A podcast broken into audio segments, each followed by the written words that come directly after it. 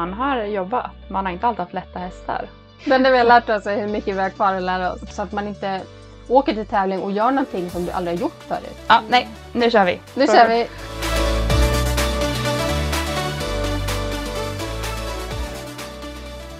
Hej allihopa och välkommen till Söndagskaffe med Sofia och Denise. Ja, hej och välkomna. Det här blir ju sista avsnittet för i år. Eller? Blir det? Blir det det? Jag har Det här. Kommer ju ut på den 25 på söndag. Aha. Julafton är på lördag. Nu är det 25 här. Ja, nej, det blir nya året som det nya avsnittet kommer in. Ja, så sista avsnittet för 2022. Vilket år. Bra gjort! Ja, bra jobbat.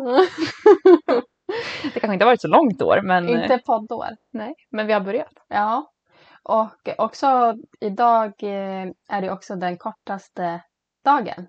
Ja, det är så, så? Ja, jag kommer inte ihåg vad det heter på. Att dagen är som kortast. Mm, nu vänder det. Nu, ja, precis. Så efter nu så blir det bara bättre. Fast, alltså, det här är det roliga tycker jag alltid med vintern. Alltså jag tycker inte att det är så jäkla mörkt som alla säger. Nej, Jag, tycker blir alltid lika så jag bara, det. "Ha, ja, nu vänder det. Ja men det har ju knappt varit mörkt. Eller jag vet inte, jag tycker inte att det är så mörkt. Jag tycker Nej, inte att det är jag så... tycker inte heller jag, Det har inte varit så himla farligt faktiskt. Nej, det stör mig inte. Jag vet inte, jag kanske bara...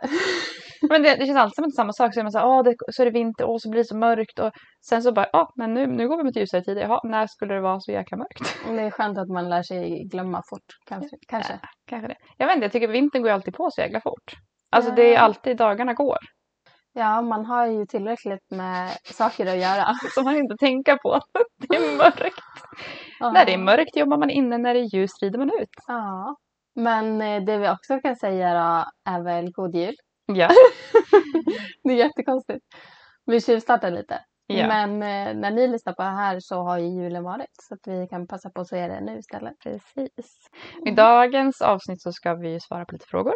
Ja, det ska bli jätteroligt. Jag har sett fram emot att vi ska göra det här. Jag med faktiskt. Det är alltid kul att få liksom prata om någonting som ni själva har eh, lust, alltså så här, verkligen lust att lyssna på. Ja. Eller så det ni ber om.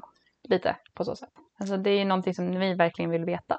Och vi ska göra vårt bästa för att svara på det Så bra som möjligt och på så många som möjligt. under Eh. den här lilla stunden. Precis, det har ju rullat in en hel, en hel del frågor. Ja. Eh, och vi har, har inte, alltså så här, det var ju inget speciellt tema utan vi bara la ut på våran Instagram och bad er komma med lite frågor. Då, jag vet inte, ska vi, är det något mer vi vill säga innan vi börjar? Nej, jag tror inte det. Nej. Alltså vi kan väl säga att vi bara, alltså så svarar ju såklart bara efter våran bästa förmåga och, och ut efter så här, våra erfarenheter och Och hur vi gör. Alltså, precis. allting är utifrån bästa förmåga. Utifrån de kunskaperna vi har so far och Ja. de erfarenheterna. Och Eh, också mycket, det är så här, ibland när man får frågor, det kan alltid vara svårt att säga så här, till en specifik situation eller häst. Ja. Så att vi pratar ju alltid, eller så här, ofta väldigt allmänt skulle Ja. jag säga.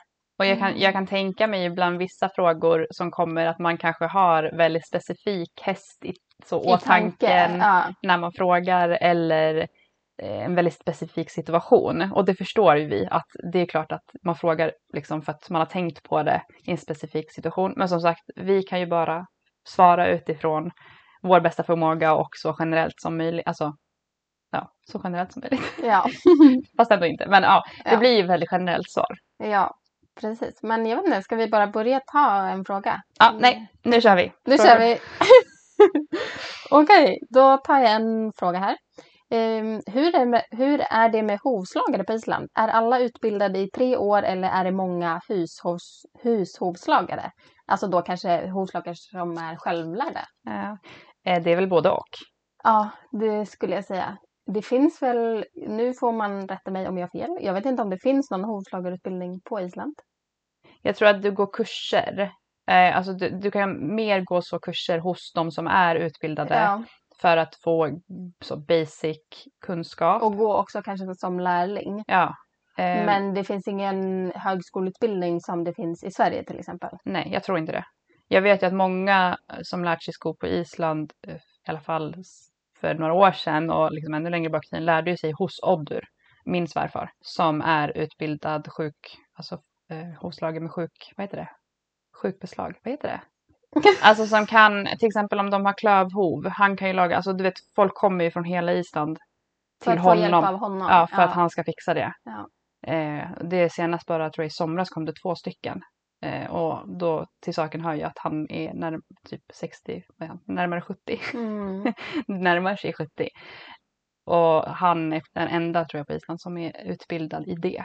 Men sen finns det ju jättemånga duktiga utbildade hovslagare nu också. Ja, det som det. har framförallt varit i Sverige och utbildat sig. Ja, eh, jag känner några som har utbildat sig på, på Vången till exempel. Ja. Så vet jag också att det är ganska populärt att utbilda sig i Tyskland också till hovslagare. Det är också en del hovslagarutbildningar där.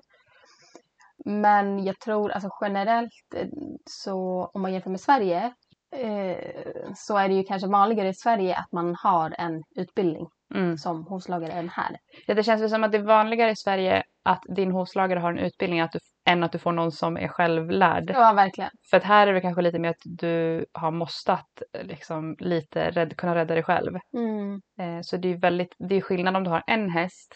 Då är det kanske lättare att få någon till att komma och sko åt dig än om du har 15 hästar i träning. Då kanske det Precis. lönar sig att kunna sko själv. Och det är många som har gjort så att de har gått kurser hos utbildade hovslagare och lärt sig att sko liksom grunden. Jag vet inte som Isolver han, ut- han är inte utbildad. Eh, nej. Han är självlärd. Så Ja. som din hovslagare, han är ju så självlärd och Ja. har liksom bara lärt sig av, Och han började ju också skoträna när han var typ så här 15 år gammal. ja, Eh, och det som är kanske positivt om man är självlärd här på Island är ju att du har bara skott isländska hästar. Ja. Eh, vilket du kanske inte alltid har hemma.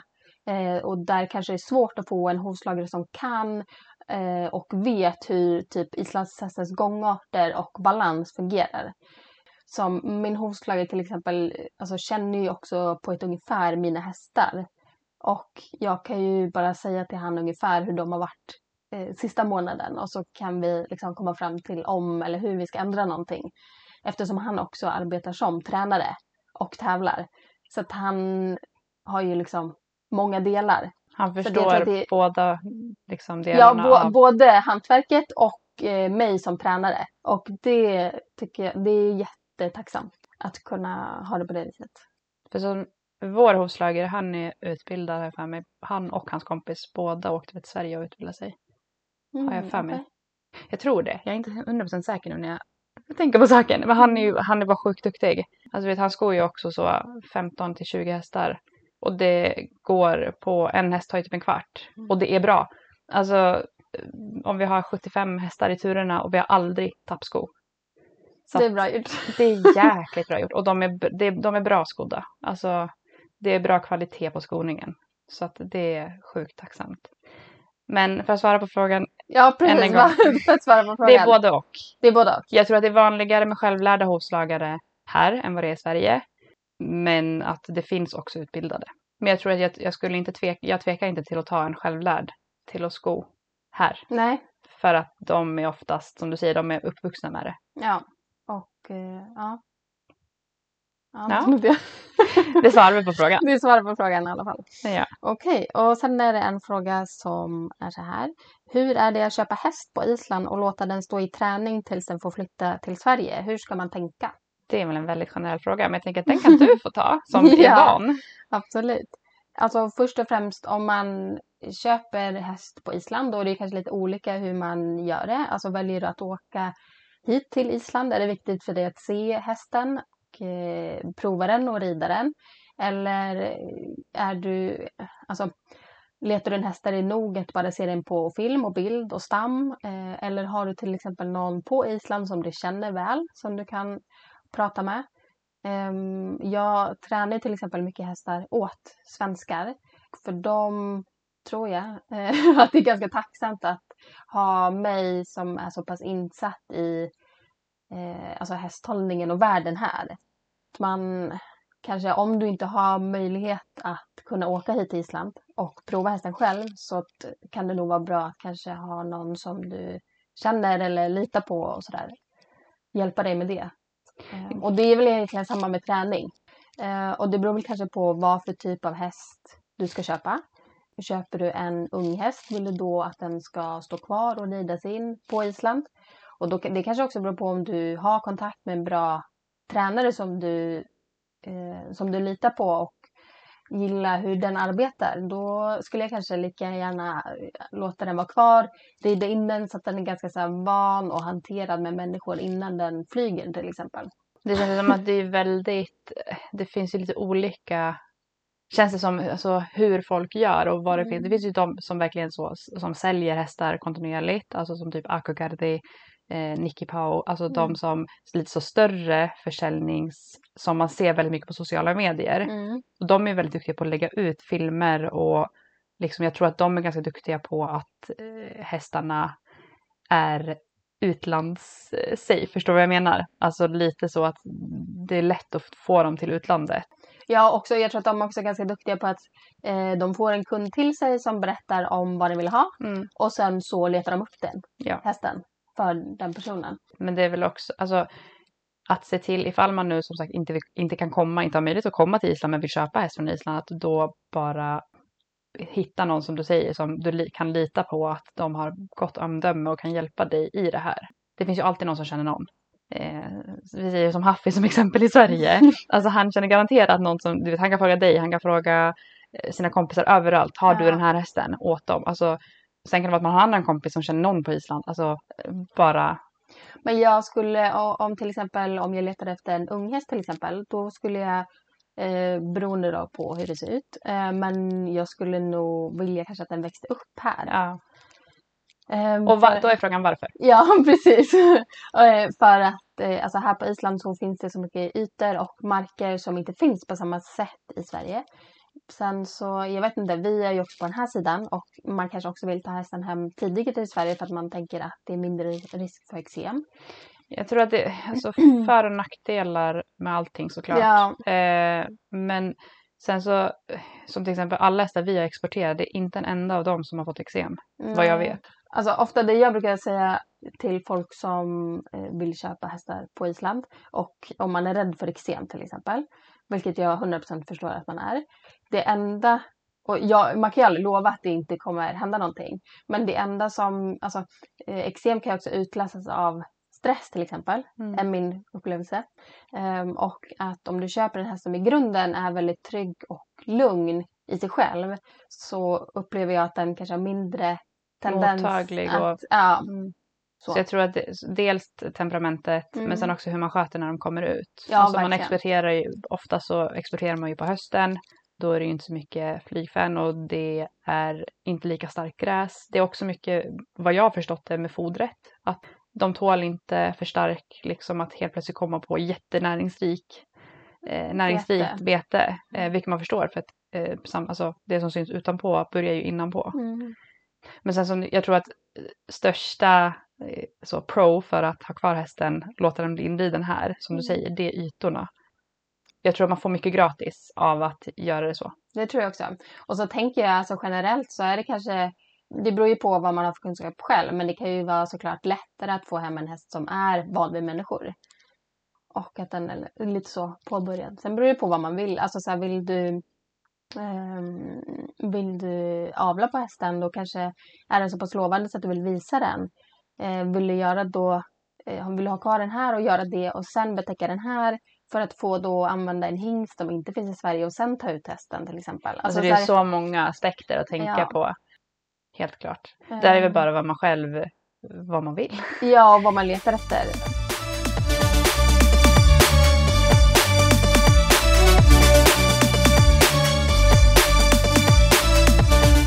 Om du ska ha din häst på träning eh, Eh, på Island och bor i Sverige. Eh, så ta då kontakt med någon som du kanske känner eller som du känner genom någon annan.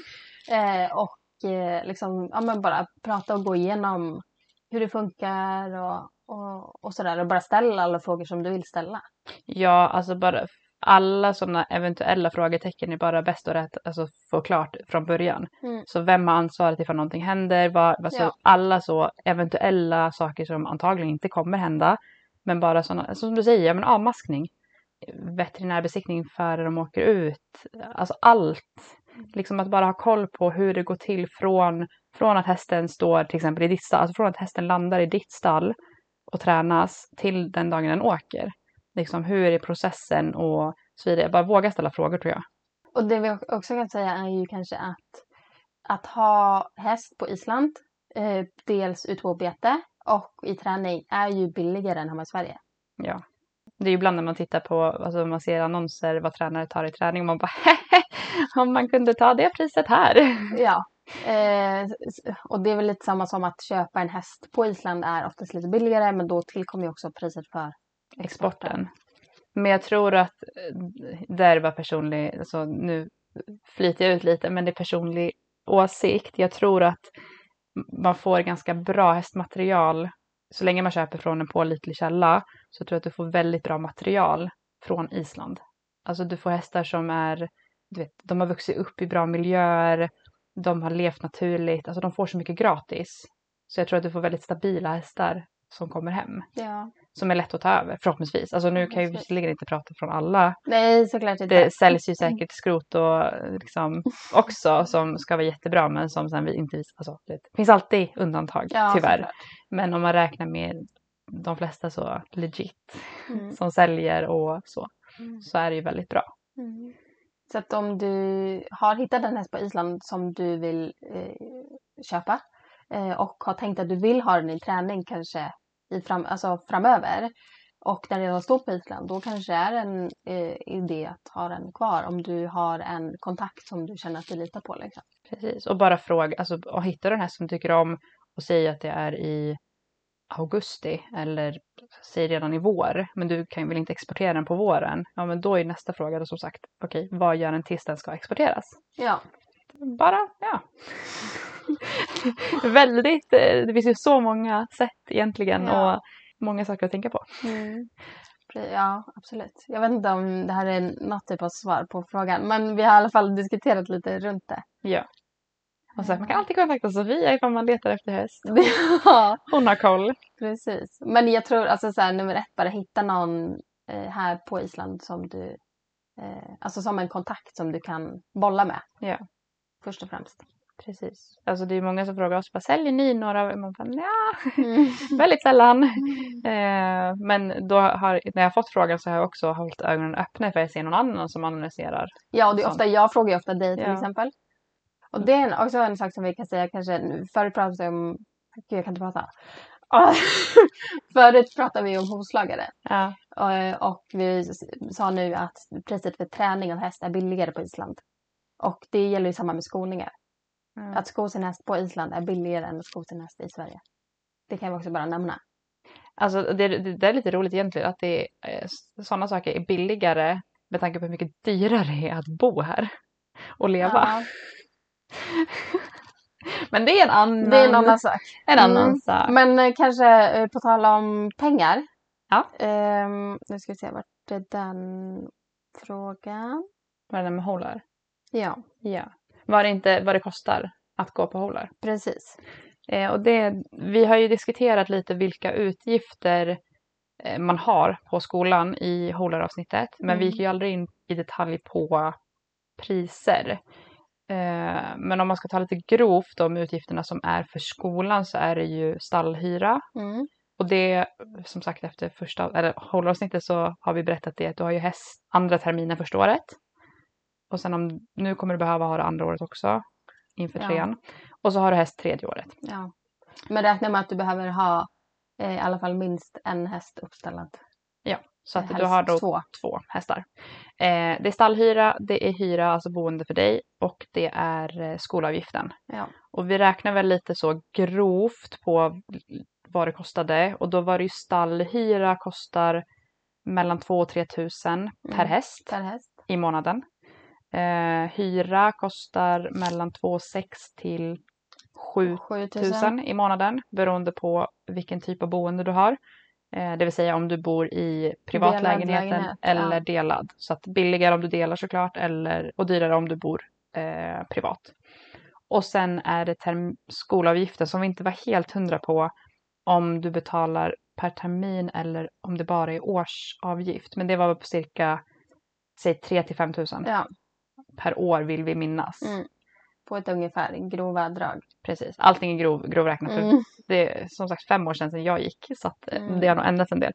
Och, sen då tillkommer ju alltså sådana saker som har med hästen att göra som också har med skolan att göra på ett sätt. Det är ju eh, skolning, Mm. om Veterinär, veterinär, eh, extra foder och sen all utrustning.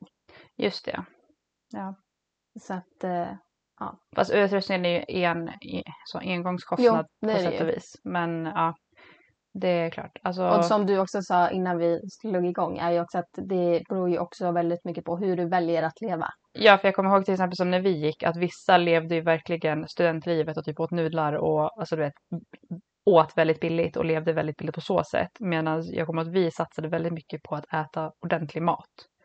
Vi drog inte in kostnad på maten. Vi ville äta god och liksom bra mat. Eh, Så det är också olika hur man väljer att Hur göra. man väljer att leva. Mm. Precis. Men det är så, grova drag är det de utgifterna Ja. som är. En annan sak eh, som vi kan ta upp kanske också med tanke på ekonomi. Hur blir man bäst på häst utan megaekonomi eller hjälpande föräldrar? Oj, det är en svår fråga. Alltså Ja, där, men det är också en väldigt bra fråga. det är en jättebra fråga. Alltså jag tror att eh, hungern att lära mer kommer alltid vara din bästa vän.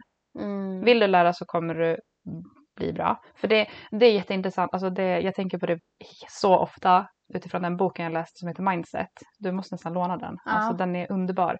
För då pratar hon lite om, för det finns ju två olika mindset och antingen har man ett fixerat eller ett eh, flexibelt kan man säga. Eh, och har man ett fixed mindset, alltså fixerat, ett statiskt mindset, att då tror du att talang, du liksom du har talang och antingen föds du med eller inte. Så vissa tror ju kanske att alla de här på toppen, ryttarna som är på toppen, det är för att de är födda talanger. De är naturbegåvningar. Men de som har ett så flexibelt, eller jag kommer inte ihåg vad det heter på svenska, eh, så, ja, flexibelt mindset. flexibelt, Jag förstår vad du menar. Ja, eh, de förstår att jo, talang är en sak, men talang är ingenting utan effort. Nej, så är det ju. Och det är det som är grejen, att ridning, du blir bra på ridning timmar i sadeln, skulle jag Mhm. säga. Och timmar i stallet och timmar med hästar. Alltså ju mer timmar du spenderar i stallet och med hästar och runt hästar och på hästar, Mm. desto bättre blir du. Prova så mycket hästar som möjligt. Alltså jag kommer ihåg att jag ville inte köpa häst när jag var yngre. Alla frågade, men ska inte du köpa häst? Men nej. För jag fick rida alla hästarna i stallet. Vi hade 17 hästar. Jag fick prova alla.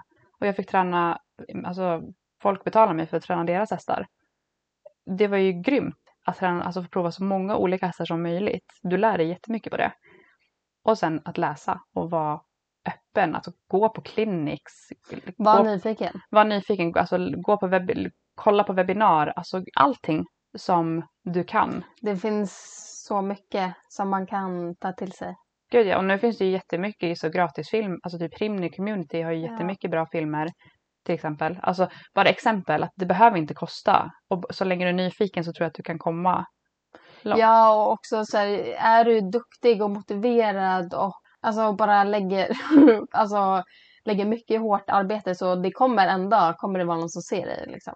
Ehm, och om inte annat så är det hela tiden saker som läggs in på banken. Liksom. Ja, alltså det, vi samlar hela tiden på erfarenhetsbanken. Som Ja, vi och en dag så kommer du få ta ut. Ja.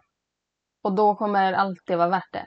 Ehm, Sen kan det också vara, har man möjlighet att åka, alltså så som vi gjorde egentligen. Vi åkte ju hit för att, jag vet inte varför du åkte till Island, men jag åkte ju för att lära mig mer och ja, prova något nytt. Mm. Och lära mig mer gjorde jag ju och sen ledde det till holar och så vidare och så vidare. Men jag tror ja, men det är heller ingen av oss som har, alltså kanske, eh, ingen av oss har ju kanske fått så många flotta hästar köpta till oss som ungdomsryttare till exempel. det är, man har jobbat. Man har inte alltid haft lätta hästar. Det, Och men, alla hästar lär en någonting liksom. Ja, gud ja. Jag är jättetacksam för alla hästar jag fått träna. Som, Men och jag, man vet, alltså så här, det är, ibland är det svårt att vet, man kollar på alla andra så tänker man att det är liksom kanske så lätt för hon har den hästen och och och när vi sådär. säger titta på alla andra så är det väl väldigt mycket sociala medier. Ja, det är också, eller du vet, man åker på tävlingar och man ser att någon har lagt upp en ny bild för att de har köpt en ny häst och mm, liksom, jag vet att det är skitlätt att ramla dit och tänka att så här, om jag bara hade det. Mm. Men så är det inte alltid. Nej, och då, alltså som sagt, jag, jag har aldrig ägt häst. Jag har inte haft en egen häst någonsin. Eh, jag har ändå lyckats ta mig hyfsat långt, tycker jag. jag. Jag är ganska nöjd med vad jag är just nu och jag har så långt kvar. Men ja, nyfikenhet och hunger. Och bara våga hitta hitta, alltså du kom, vill man något, det, det är mitt favoritmotto, vill man någonting då hittar man en väg, vill Ja. man det inte då hittar man en ursäkt. Ja. Så att kan man möjlighet som sagt, åk till något stall och liksom Nej, man blir inte rik på att jobba med hästar. Vi har inte tjänat asmycket. Vi, tjär, vi har aldrig tjänat och vi tjänar inte asmycket pengar på att jobba med hästar. Men fan så mycket erfarenhet vi har fått. Och det tror jag, det glöms lite i dagens samhälle tror jag. Lite, alltså det är klart att man ska inte slava, men det finns också, jag tycker att den erfarenheten jag har fått på många ställen, liksom från många olika ställen, det har inte betalat sig i pengar, men det har betalat sig idag. Ja, ja. Så är det. Att Och tänka långsiktigt erfarenhet och... Precis, att ibland kan jag tänka långsiktigt och inte bara för stunden, om man nu har möjlighet. Jag packade min väska och två veckor senare åkte jag. Lämnade Sverige och liksom så. Och du vet, jag, jag kunde göra det för jag hade inga, ingenting som band, liksom band mig, vad säger man? Ja, höll dig kvar. Höll mig kvar. Mm. Men ja, Nej men och så här, du vet lära känna folk, prata med folk så här, får jag rida din häst? Alltså så här, var en jobbig jävel. alltså på riktigt. ja men ja, var inte rädd för att liksom kasta sig ut där. Det, och det tror jag, jag tror att det uppskattas nog mer än att man känner sig jobbig, men jag tror att folk uppskattar det. Och Ja, och det är det jag tror jag också menar. Alltså, så här, jag, ja, jag vet inte, ibland får man bara så här armbåga sig lite fram och bara säga att eh, jag är skitduktig på det här. Kan jag eh, låna din häst? Precis. Eller om inget annat, jag, kommer, jag är, har motivationen att ja, lära mig mer och är ja. öppen. Och så länge man är öppen, jag tror att det är farligt när man börjar tro att man kan och vet allting. ja, så är det. Eh, det var jävla, alltså man har aldrig varit så bra ryttare som när man började rida. Sen går det bara utför så blir man bara, bara värre och värre. Nej, man känner sig bara värre och värre ibland. För ju mer man lär sig. Det var så kul den frågan när någon sa bara, gud hur känns det nu när du är färdig med holar? Alltså, du är färdig. Man bara, Mm. helt ärligt, det enda vi tänkte bara, vad det här är här? Fan vi kan ingenting. Det enda vi har lärt oss är hur mycket vi har kvar att lära oss. Precis, det var typ det man lärde sig på tre år. Det man insåg hur mycket man hade kvar. Så att eh, ge inte upp och fortsätt kämpa. Och hitta, Ja, bara hitta var vägar. motiverad, var duktig och då kommer du hitta liksom, en väg framåt. Precis. Känns det som ett rimligt svar? Det tycker jag. Okej, då kommer en till fråga som är hur lärde ni er isländska? eh, jag lärde mig isländska genom att bara lyssna och bara vara i isländskan här på gården. Alltså de pratade, så småningom gick de över, för de är svensktalande, både, min, alltså båda mina svärföräldrar är svensktalande, eller nordiskt som Ja. de säger. Eh, men de gick väldigt, Gugga var väldigt duktig, min svärmor, var väldigt duktig på att gå över snabbt till att prata isländska. Och sen blev det bara eh, att de gick över helt till isländska och när jag och Hannes blev tillsammans, jag var väldigt envis för jag är perfektionist, så jag vill inte prata. Så hela, tror jag, första året som vi var tillsammans så sa inte jag någonting på isländska. Jag kunde gott prata efter typ några månader om jag ville, men det ville jag inte.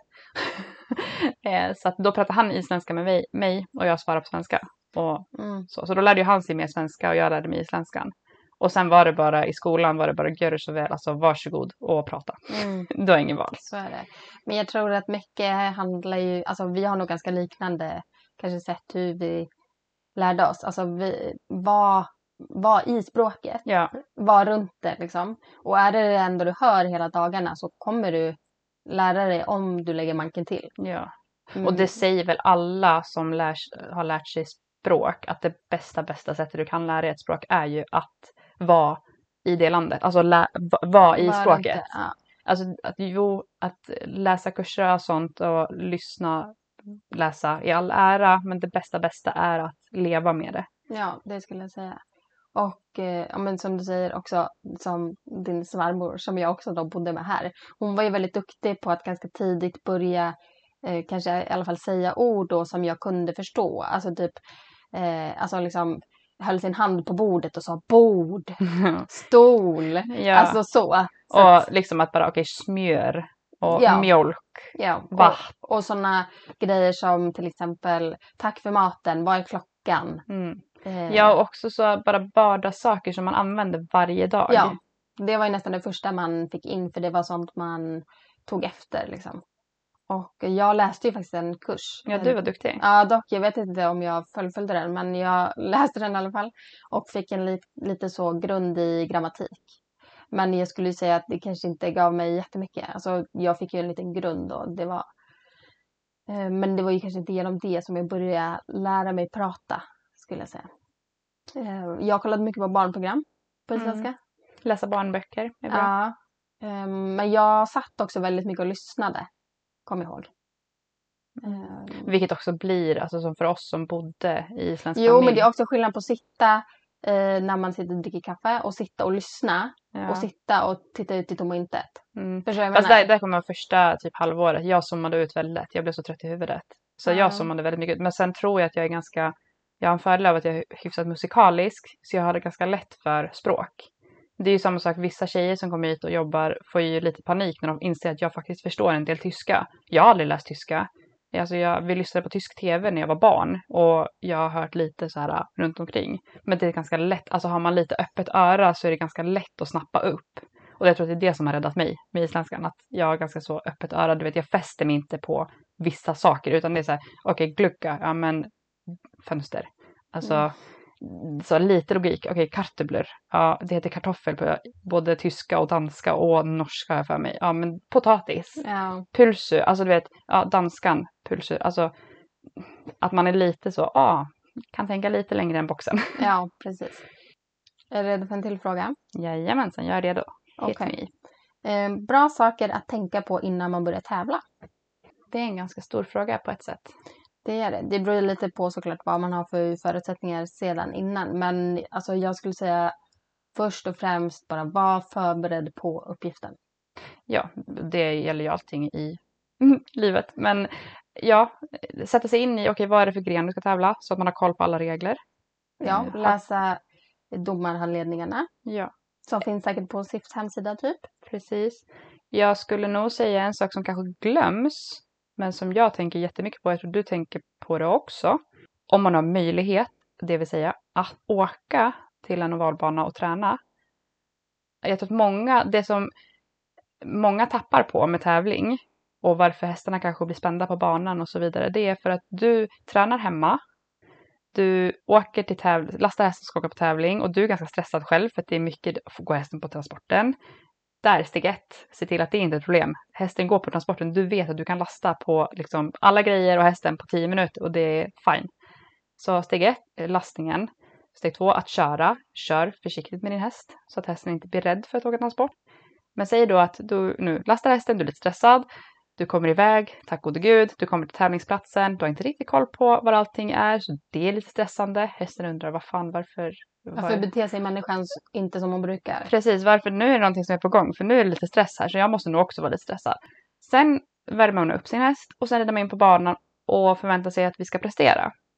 Har du bett hästen, har du någonsin visat hästen banan innan? Har hästen fått en god upplevelse av ovalbanan innan den här tävlingen? Om svaret är nej, då är det ganska liten sannolikhet till att hästen kommer vilja gå in på banan igen och göra sitt bästa. För att det enda den kommer ihåg att det var stress innan den kom in där. Ryttaren var stressad på banan och den fick jobba ganska hårt. Och sen var det lite var det helt okej efteråt, men äh, vem vet.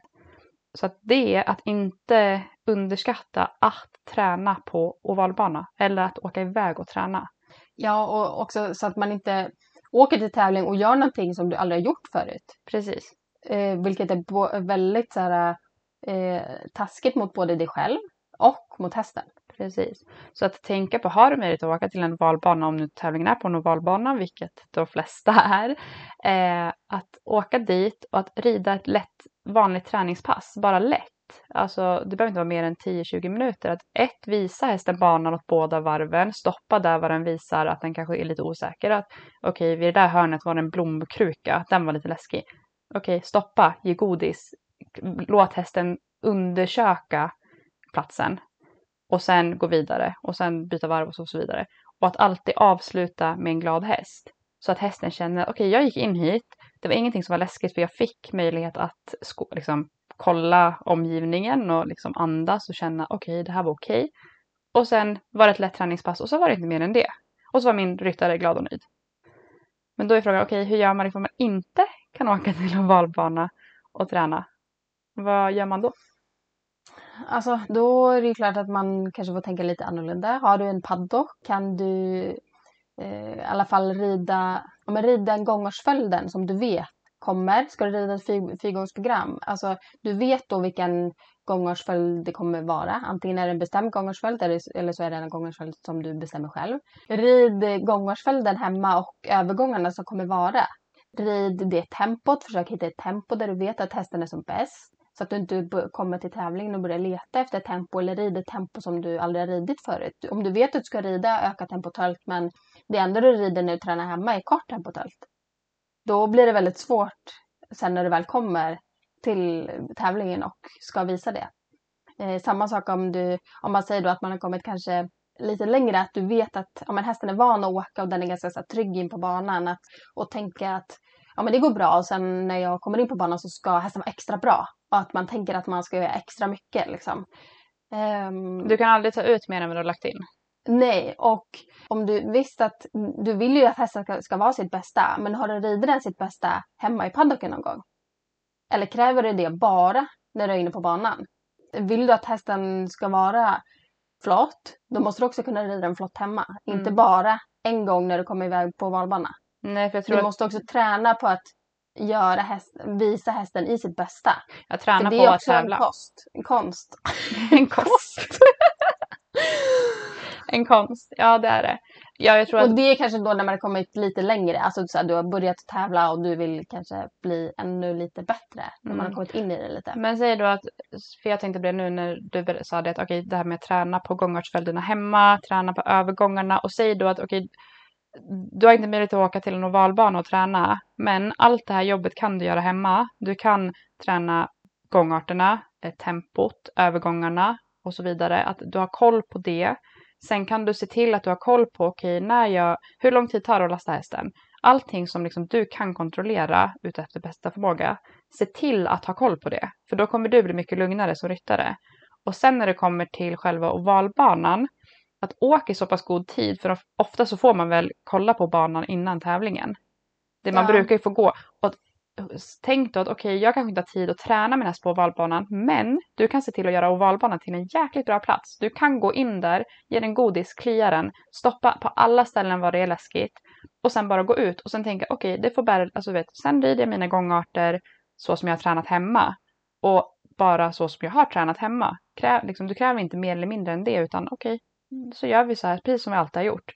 Sen får man se det kommer ofta så, det visar sig hur det går. Ja. Att antingen, det kanske var vissa saker som gick jättebra och sen var det vissa saker som inte alls gick som hemma. Och då får man bara analysera varför gick det så här, vad var det som inte gick bra, vad behöver vi träna på?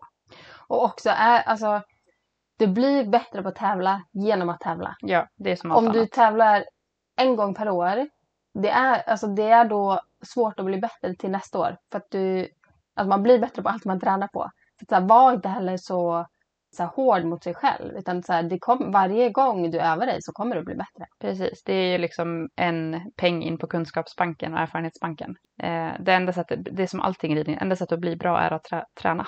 Ja. Precis som att min, vår tränare sa att eh, ja, man blir bra på ridlektion om man rider lektion. Ja, så är det också. Det är, en, det är liksom som när jag gick på lektion, jag har ridit tre år på universitet och fått lektion varje dag, så kom det en kille som aldrig har gått lektion och det är klart att han inte riktigt, alltså det var annorlunda för honom att komma på kursen för att han har aldrig lektion. Medan för mig är det en vardagssak, alltså det är så här, han, tränaren säger någonting och jag vet, ah, okej, okay, eh, vad menar du nu? Eller nej, jag förstod inte. Eh, och det är samma sak med tävling. Du måste tävla för att få erfarenhet. Och jag vet att det kan vara svårt att tävla mycket i Sverige ifall man bor på vissa ställen. Det är inte mycket tävlingar som finns till hands. Det är kanske långt att åka, det är dyrt. Men att tänka, okej, okay, som Sofia sa, eller som du sa, att inte vara så hård mot sig själv. Man åker på de tävlingarna man kan och så gör man sitt bästa för att träna resten hemma. Så gott man kan. Träna övergångar. Och, man kan göra en oval på en ridbana. Ja, jag menar det. Och, och också så här, vet du att du ska rida program där det är flera inne på banan. Rid då, få med din kompis. Alltså tränar du till exempel alltid själv inne i paddocken. Då eh, kanske hästen blir lite stressad av att det är fyra andra inne på banan. Eh, så det kan du också förbereda. Och eh, det här är ju, eh, när vi tävlar med islandshästar, det är också en bedömningssport när du tävlar på valbana. Så att be kanske en kompis filma dig för att få känsla av att så här kändes hästen och det här är det jag ser. Så att man inte blir kanske chockad över poängen. Att säga oj, men var han så där bra? Eller att tyckte det kändes mycket bättre med poängen så det här. Att så här, lär dig koppla ihop känsla med vad som, vad som syns. Och också att gärna när du väl tävlat få någon till att filma dig på tävlingen. Och även om du åker själv, det finns säkert någon vänlig själ Verkligen. som sitter och tittar som säkert är jättetill i att filma dig medan du tävlar. Alltså det, jag, det tycker jag ändå med islandsporten att det känns som att det har varit väldigt så vänlig. Alltså alla är vänliga och vill väl. I alla fall när jag tävlade i Sverige, det är många år sedan nu men det kändes väldigt så alla ville väl. Ta, ta bara hjälp. Och, Ja. och, och det kanske, man kanske tycker att det är obehagligt, obehagligt att kolla på sig själv när man rider. Och jag, både du och jag är väldigt vana att se oss själva bli filmade på, när vi rider. Men sätt dig i ett mörkt rum då och dra över en filt och kolla på dig själv första gången. Det är ingen annan som behöver se det. Nej gud nej och det, alltså, det kommer som, som du säger att det, det är obehag- jobbigt första gången att titta på sig själv. Eh, och då kan du tänka dig hur det var sko- när vi var i skolan när man satt liksom i ett klassrum med 20 pers som skulle titta på dig rida på video när du själv Och tycker att det peka är ut alla felen. Ja, man bara åh hemskt. Men man vänjer sig. Det är samma sak som, tycker jag i alla fall, som för oss att lyssna på sin egen röst. Det här med att spela in och lyssna på det om och om, alltså asjobbigt nu, jag bryr mig inte om att lyssna på min röst längre.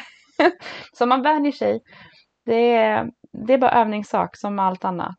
Men Ja, också en grej som man kan öva när man filmar. Alltså det som också är när du går in på banan och börjar ditt program. Det som också är då, eller som man kommer märka om man börjar tävla, är att du har ju bara eh, ett, alltså, en bestämd sträcka då, som du ska visa tölt. Att så här, om hästen rollar så kan du, du kan inte vänta ett varv till att få den fin igen. Utan det är också en konst att rida på bestämd tid och plats. Att hästen ska vara sitt bästa just då. mm, Så här, få kanske någon att filma och bestäm bara, okej nu ska jag rida ett varv tält, trav, galopp och skritt. Gör då, rid det bara det varvet och försök få det att bli så bra som möjligt. För sen är det faktiskt byte till nästa gångart.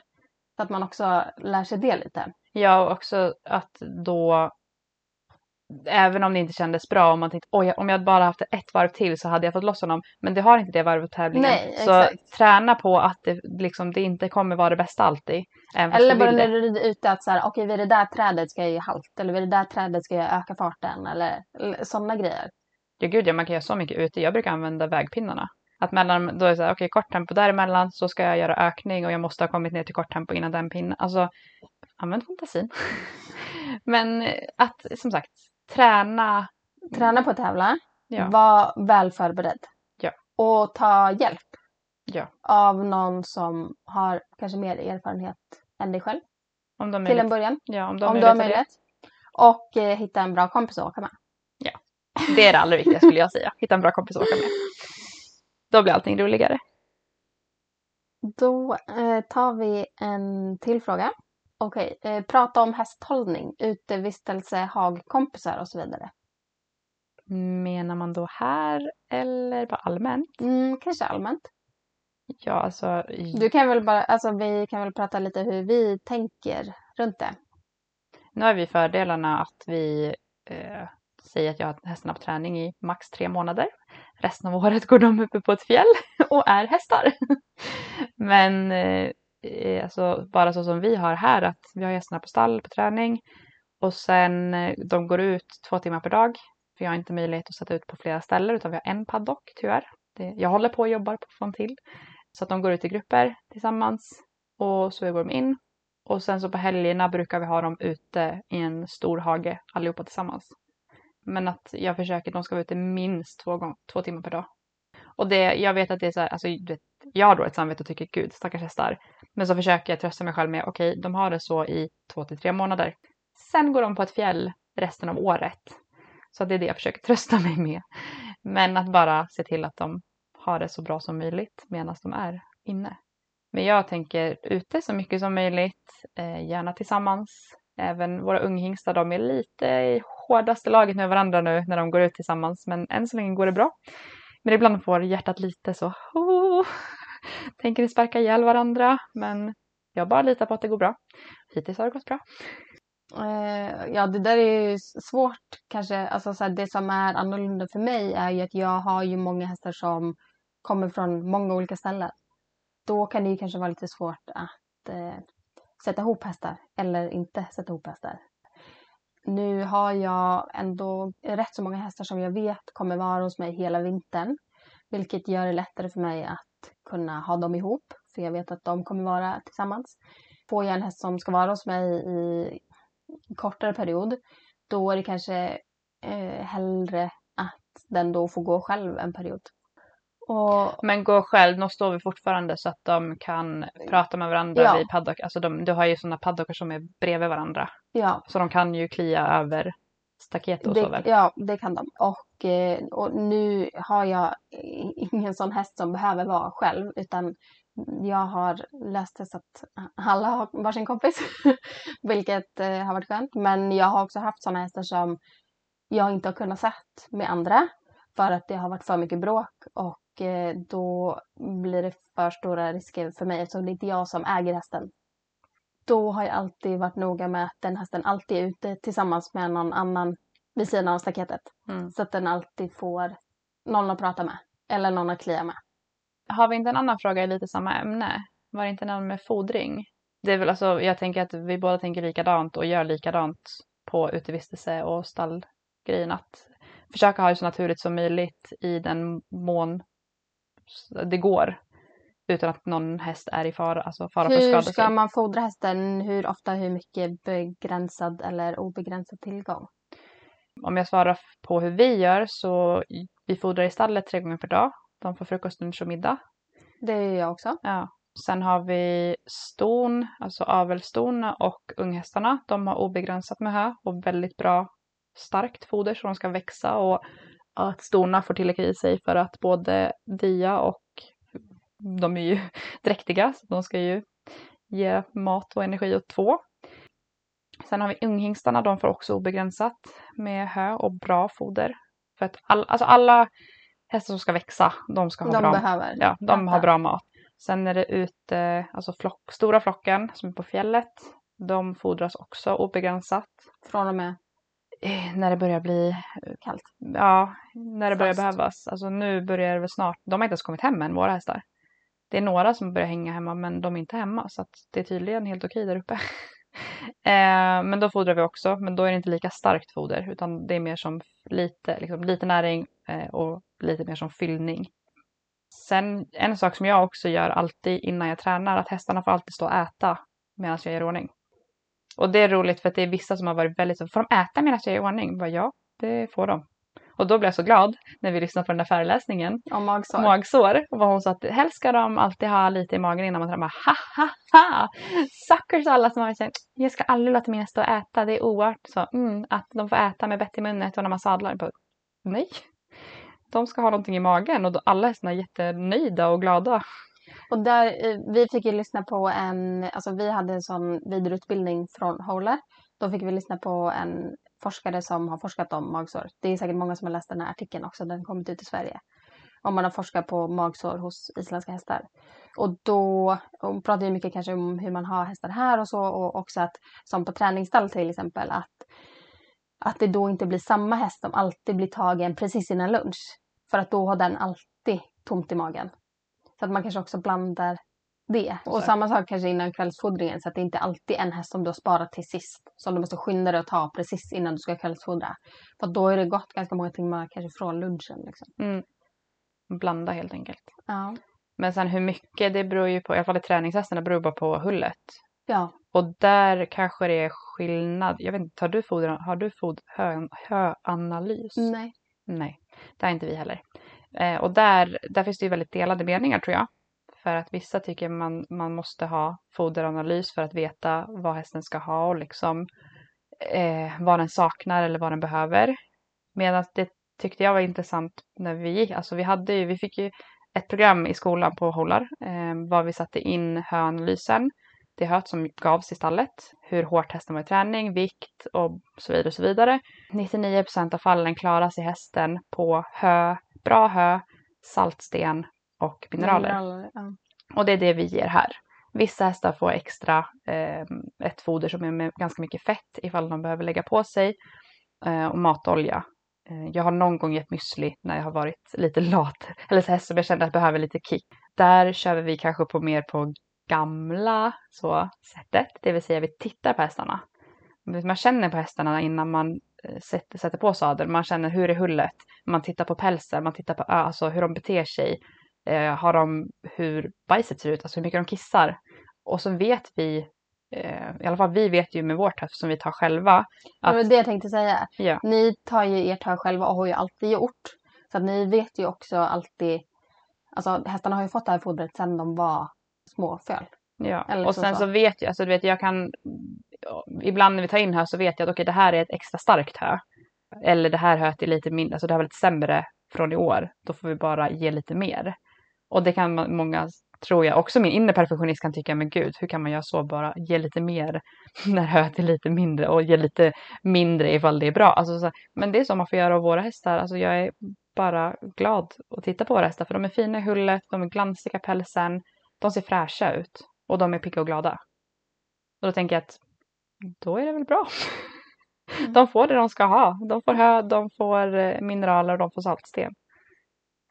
Ja. Och de avmaskas regelbundet. Så att, Ja, precis. alltså jag tror också när man känner sina hästar så pass väl och när man ser dem varje dag, förhoppningsvis. Jag menar, man är ganska snabb på att se ifall någonting förändras.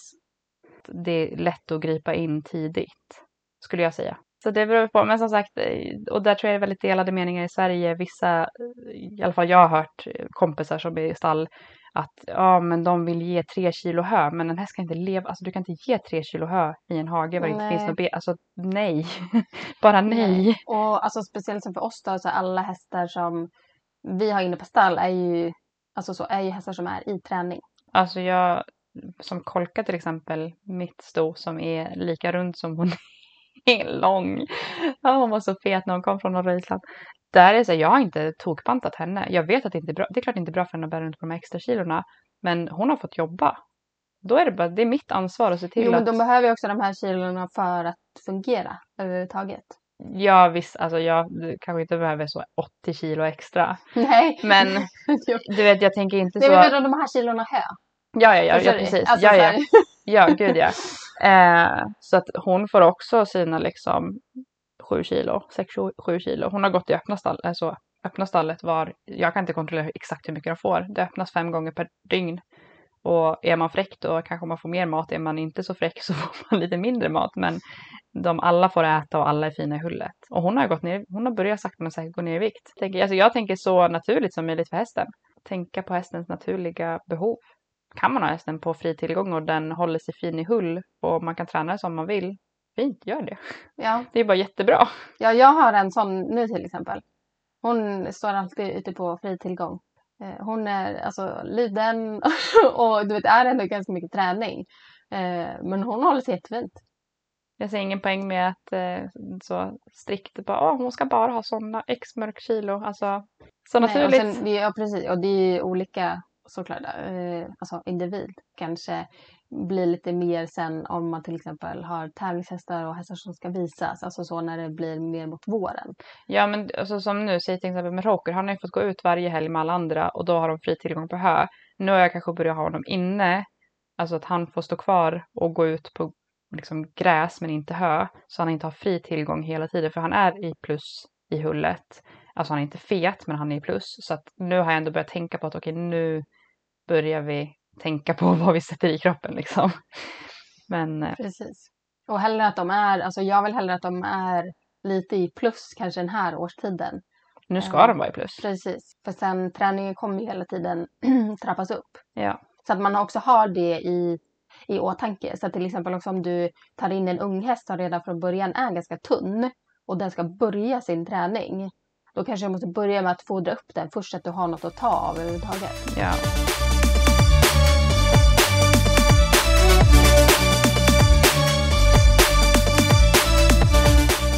Okej, en, sen- en sista fråga nu då. En sista fråga på slutet som vi kanske ska försöka ta lite snabbt. Hur tänker ni med bett plus nosgrimma vid inridning? Vad brukar ni använda er av? Vad brukar du använda dig av? Eh, jag har repgrimma som jag börjar med. Så allting de lär sig eh, från marken till att börja med är med repgrimma. Så de lär sig att följa tryck från repgrimman och gå fram, backa, allting. Och sen så sätter jag bara bettet utan, alltså tränset utanpå och kopplar tygen till repgrimman. Och det rider vi med ganska länge. Så att de egentligen lär sig trycket från repgrimman, sen lägger man på bettet och då får de ju lite tryck i munnen men fortfarande 98 procent är repgrimman och sen så kommer det lite tryck i munnen. Och sen från det går jag över till multibridal med clipsen. Eh, så att de får lite mer tryck i munnen men fortfarande nosen, nacken. Och sen successivt så tar jag bara av clipsen och rider med bett. Ja, jag gör ju exakt samma. så det var enkelt. Ja, eh, ibland gör jag också så beroende på, ibland tycker jag att eh, det, vad heter det, Tamniga Besli. Ja, alltså multibridal. Ja, eh, sånt unghästträns, eller vad man kallar det. Eh, det passar, har inte alltid passat alla huvudtyper för mig, har jag upplevt. Och då om jag upplever att det inte passar på vissa unghästar så har jag vanligt träns eh, och vanlig sån låg nosgrimma och sen så sätter jag då tygen i både bettet och nosgrimman. Då rider jag nog hellre bara med repgrimman igenom tills jag känner att jag kan byta. Tills jag tycker att de är tillräckligt. Alltså jag är nog ganska mesig med att använda tygen länge. Alltså jag vill att de alltså, först och främst ska svara sitsen. Så att jag använder inte tygen så mycket. Även de som är fyra blir fem har jag väldigt lite tyger. Alltså jag rider dem hellre på sits och repgrimma. Eller halsband heter det. Halsring. Halsring. Så att Ja, och då har det inte lika stor, spelar inte lika stor roll. Nej, så att även om jag inte har, även om jag har liksom tygen kopplat direkt till bettet så använder jag tygen väldigt lite. För det vill jag att det bara ska vara väldigt sekundär och väldigt successivt så att jag kan ta kontakten. Ja, ja. Ja. Mm. nu, var det, nu kom vi ändå igenom ganska många frågor. Vi skulle försöka hålla oss ganska kort på den frågan. Men eh, vi kanske kan eh, lägga ut lite bilder på hur det kan se ut med eh, betten. Ja, det kan vi göra. Om ni skulle tycka att det tycker ni säkert är intressant tänker jag. Eh, och sen, jag tror både du och jag har väl lagt ut ungesvideor. Eh, Ja, lite grann. Och då ser man väl kanske lite hur vi jobbar. Jag tror i alla fall i min så ser man hur jag jobbar med repgrimma och sen ridning med repgrimma och eh, transspett. Alltså vi, vi tänker väl likadant, att det hela tiden ska successivt pusslas. Alltså man hela tiden pusslar upp så att de till slut... Pusslar. Ja men alltså man staplar liksom. Man, man börjar med en repgrimman och då kan man bygga upp till att sätta på trendset och sen kan man successivt ta bort repgrimman. Jada, jada, jada. Så det blir inte helt plötsligt liksom att åh, nu har vi ett trendspett i munnen och nu ska vi följa trycket i munnen. Nej. Utan det är successivt som det sakta men säkert går. Framåt. Precis. Ja. Men det var det. Vi hann med kanske inte jättemycket frågor men eh, vi hann med en del. Och eh, det här är någonting som vi kanske har tänkt att vi ska göra lite emellanåt. Om ni skulle tycka att det var kul. Vi tycker ja, det är väldigt att det är roligt. kul. Ja, det är kul att få se vad ni funderar på. Precis. Nu kommer vi som sagt inte igenom alla frågor. Det var ganska många frågor. Vilket är Ja. jätteroligt. Och ganska många frågor som man kunde gå in ganska djupt på kändes det som. Ja. Eh, vi får kanske bara spara, spara de frågorna som kom in, som vi inte hann svara på. Och sen så kanske vi kör det igen. ja, nej men med det får vi säga bara god fortsättning och eh, gott nytt år. Ja, jättekonstigt. Och nu när det här avsnittet kommer ut, det betyder väl att eh, vi också har eh, ut, dragit vinnare av... Eh, Våran tävling. aha, Men det vet vi inte än. Nej. Men vi vet ju när det här avsnittet har kommit ut. precis. Mm. det är också spännande. Och det är någonting som vi kanske, om ni tycker att det är roligt, kan göra fler gånger. av, Ja. Men då tycker jag att vi tackar för oss idag. Tack för oss och tack för att ni har lyssnat. Hoppas ni har en fortsatt trevlig mm, jul. Julledighet Precis. och härliga mellandagar. Min hjärna har redan kopplat ut. Jag är på semester nu. Ja. Tack så mycket. Ha det så gott. Hej då! Hej då!